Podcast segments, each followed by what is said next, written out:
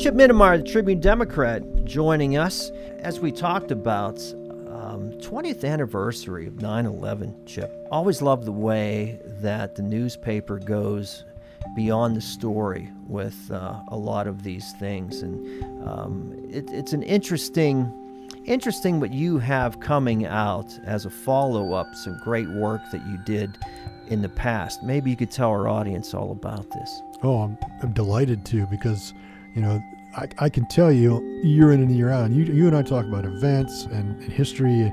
I'm not sure there's anything that means more to this region and to this to this newspaper than the anniversary of 9/11 and the presence of the Flight 93 National Memorial and the history that goes with what happened in the skies above this area and what happened at that at that site in, Yeah. in the days, weeks, months, and years after 9/11. It's just an incredible story. Not just the passengers and crew fighting back and taking on the, the terrorists, and everybody hopefully knows that whole narrative, but then kind of how the community responded mm-hmm. and embraced those families in their in their time of just incredible pain, Yeah. but also became the storytellers of what happened and, and preserving that incredible that incredible narrative of, of Flight 93 for future generations to continue to understand and, and be inspired by that. It, it's it's one of the really special special topics for us. And what you've done is captured a lot of those photographs. Many of these have never been seen before, obviously. But, uh, you know, as you go from um, what happened 20 years ago to the stories that have developed 20 years after, too. I mean, this, this covers just a just a multitude of different facets, doesn't it? Well, uh, yeah, no question. And and what kind of this is a two part story, Bo. Mhm. In in 2011 or maybe late 2010, we started talking about what can we do for the 10th anniversary because it just seemed like a a moment, a milestone that we really needed to recognize. And we decided to do a book, and we spent a lot of time digging through our own archives and also talking to the key players at the at the families of Flight 93, with the National Park Service, with the all the people who were involved in fundraising, and a lot was happening in, in 2011, and that included, like I said, fundraising, land acquisition. They had already gone through uh, a design contest to see what the place might look like, and uh, so we did that book in 2011 called Heroes Were Made, Mhm. and that that title came from a, a speech that Tom Ridge gave at Flight 93, and he graciously worked with me and did the uh, the foreword for that first book in 2011. Right. So I, I was able to kind of develop a relationship with him. I'm obviously concerned about his health now. Yeah. Here in I've 2021, heard, I saw a tweet over the weekend where he said, "Thanks for everybody who's been thinking of me and praying for me. I'm feeling better. I'm going through rehab." So the news wasn't good. Seems to be a bit better. Tom Ridge has a you know a deep connection to Flight 93 and to our region Yeah. because of that Right. but he blessed us with a foreword for the book and then we really spent time kind of breaking down how could we tell that story as of that moment Yeah. so it became you know a look at a look back at 2001 and what happened on september 11th and all that had transpired with you know the trials and things like that. So there was the whole terrorism piece. Then there was the 40 as it became known the passengers and crew who were on that plane who reacted to the hijackings which had already happened in New York City and at in Arlington at the Pentagon. The planes had already been crashed there and they knew what was going on. And they kind of challenged the cockpit and tried to get you know uh, you know as, as everybody says really were thinking about their own loved ones on the ground and their own Mhm. lives being on the line here but indirectly saved a lot of lives probably whether that plane was headed for the U.S. Capitol or the White House or wherever it was headed. And uh, so, it you know, it's just an incredible story. and Yeah. It, has, it has stayed with me deeply ever since I first encountered it. And uh, you know, I just think what we tried to do then was was capture that that spirit, and then also the the, the place which was developing at the time. Now you probably remember early on it was a chain link fence, and people were leaving notes and candles and stuffed animals, and there was a place to write down your thoughts, and and so that that was a very special time. right. And when we were working on this book, it was transitioning to a Mhm. permanent national park. And uh, like I said, the, the design was in place. That whole contest had been done. The fundraising was pretty much where it needed to be, but not complete. And uh, literally, um, construction was underway. Yeah. So we put out a book, and, and we had to be done with it in the summer of 2011. The first phase of that memorial opened in September of 2011. So we have a lot of photographs, but none of them are the completed uh, first phase, which was the wall of names. If you go there, you can see all the names on a kind of a white marble wall, and and then the, the plaza, which you can walk and kind of go through this near the crash site and that kind of thing. So none of that stuff was complete yet. Um, so that was when the book came out. We had also a whole chapter on how the Somerset County regional community responded, Mm-hmm. and whether it was uh, volunteers or the ambassadors, which is the people who volunteer to stay there and tell the story, or what was happening in local schools, what was happening, you know, in churches and things like that. So that was the book we put out in 2011, and uh, frankly, it's, it's the the thing I'm most proud of in my career. Really. And Yeah. all the way to the CEO of our company, it's one of the best things that the company believes it has ever done. Yeah. And we were doing it at the time with no concept that that's where we were going to land. Right. But we did try to put everything we had into it. Yeah. So we kind of did a, you know, we're not holding anything back. Right. So we, the design is as good as it could possibly be, we thought. Yeah. A lot of great photography, included pictures that Oh. had never been published prior to that Yeah. including from way back. Um, kind of all the bells and whistles of a book that you can think of. Uh, dust dust jacket, uh, a gold embossed inside cover, high grade you know white paper on you know glossy paper. We just everything they they had to offer at the Mhm. printer. We said yes, we'll do that. Mm. And uh, you know I think people appreciated that level of commitment to that topic, which Yeah. which is really important. What's great about it too, and you know, I think this is an important point to address because of the commitment of the Tribune Democrat. Um, you didn't make money off of this. I mean, this is this is not something you do for profit, and that's what you were thinking. Yeah, the margins are not high on books, and we're not in a book era either. Yeah. So it's not like Stephen King, you know. Mhm, mhm. Uh, but at the same time, people resonated. It resonated with people. I'm sorry, Yeah. and uh, you know, the original printing was five thousand copies. We were lucky in that the folks at the National Park Service wanted our book at the site, so it's available there. Yeah. Still is. You can walk into their you know, visitor center right now and find it on the shelf Right. which is gratifying. And they want the new one. We're going to do an update on it. That's that's kind of really nice. And uh, you know, it, it it's just it turned out to be a really special project. A lot of key people were involved. I, I meant to, to talk about some of the folks who were there who aren't even with us anymore. It was a collaboration between the Tribune Democrat and Johnstown Magazine Mm-hmm. and really the top designers we have are associated with the magazine typically or the advertising department Mm-hmm. and Kimberly Williams, who's now retired, was the lead designer for Johnstown Magazine, who put this book together and several of our earlier books. Mike Faher was kind of the lead reporter at the time on, on Shanksville. He's since moved on. He lives in New England, but he was a great reporter from here. Went to Forest Hills, went to UPJ, worked at the Tribune for quite a while. And then Dave Lloyd, who was a photographer then, who took an iconic shot early on after the crash. Dave has since passed away. He was a great guy. And so, you know, we're leaning on the efforts of those folks who are not even still at the Tribune. Yeah, wonderful.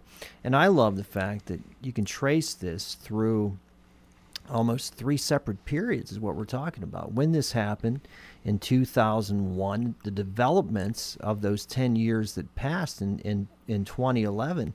Just had a conversation with John Rucosky about this, uh, about the, the the park as it stands now, and and like things you don't think about, like such as the environmental impact Yes. right now that that facility uh, it, it's it's it's it's beautiful. You know, you just show the you know the picture of the front cover that I just saw of the new publication.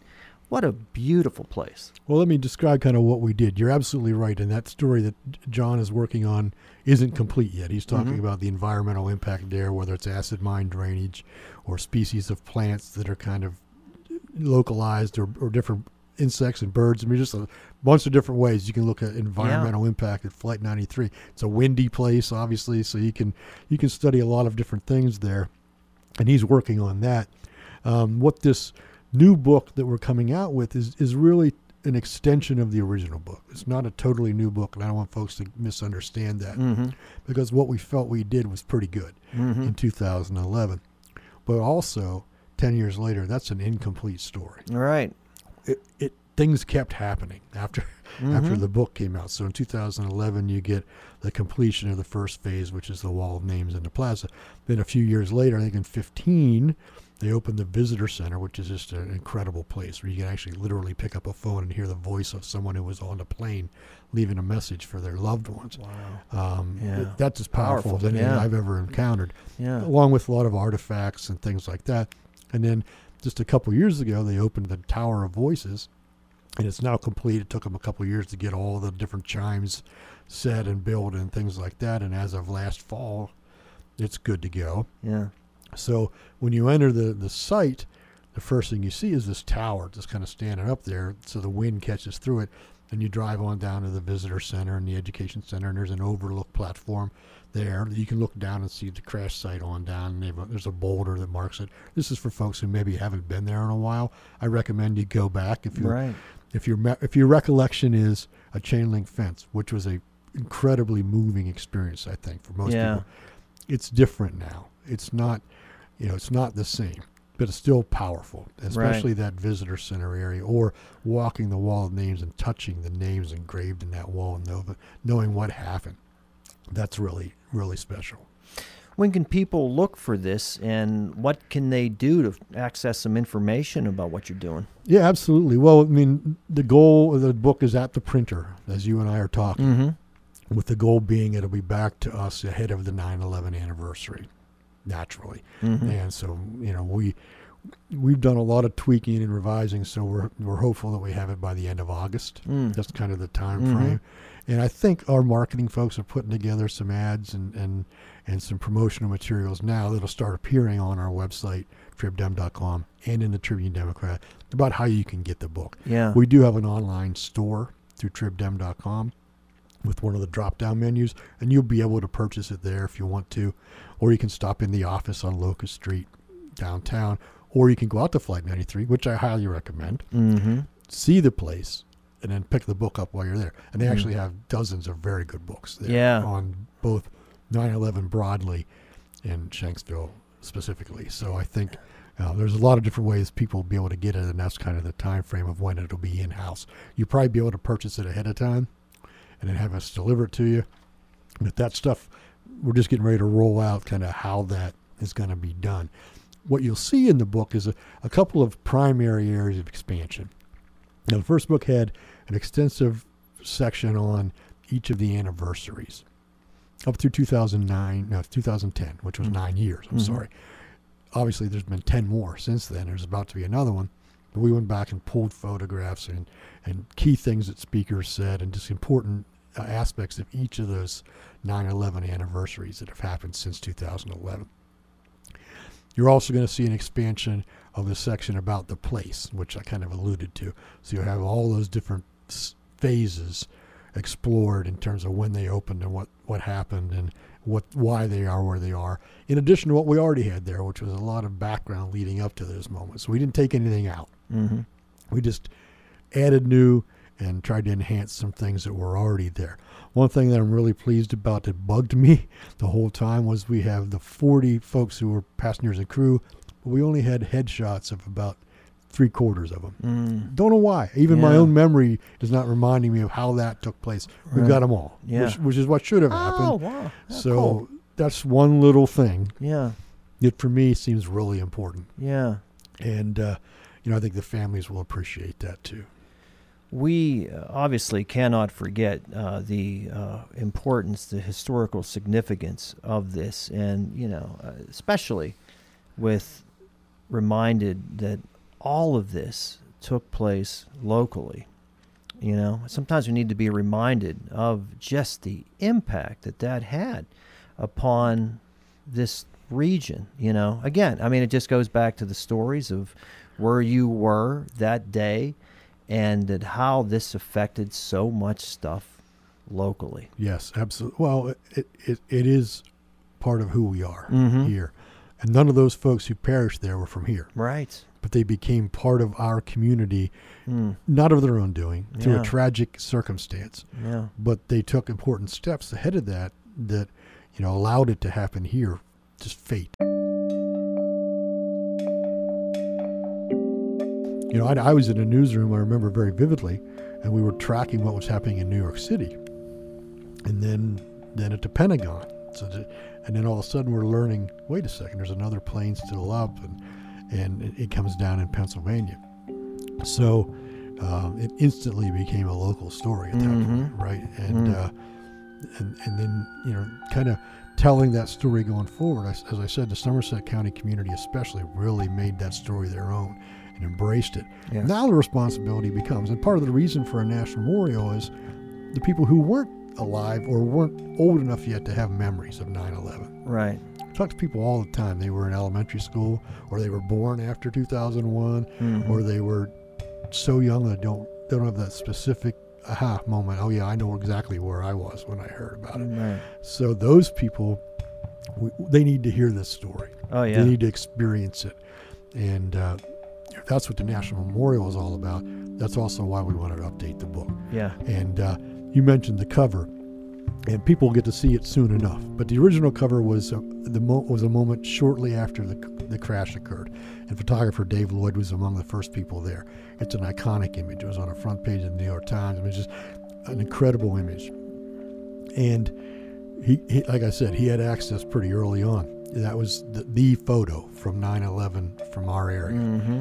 And what we've done now is taken that photo onto the back cover and put a, a kind of a very elegant ph- photograph by John Rucosky, who you Beautiful. mentioned, Mhm. of the Tower of Voices with the light shining behind it. And a really s- elegant design by Caroline Feitner, who's a designer with the magazine. Yeah, she's phenomenal. Yeah, Kim Williams' successor with the magazine and also with our book projects. Yeah. She's fantastic.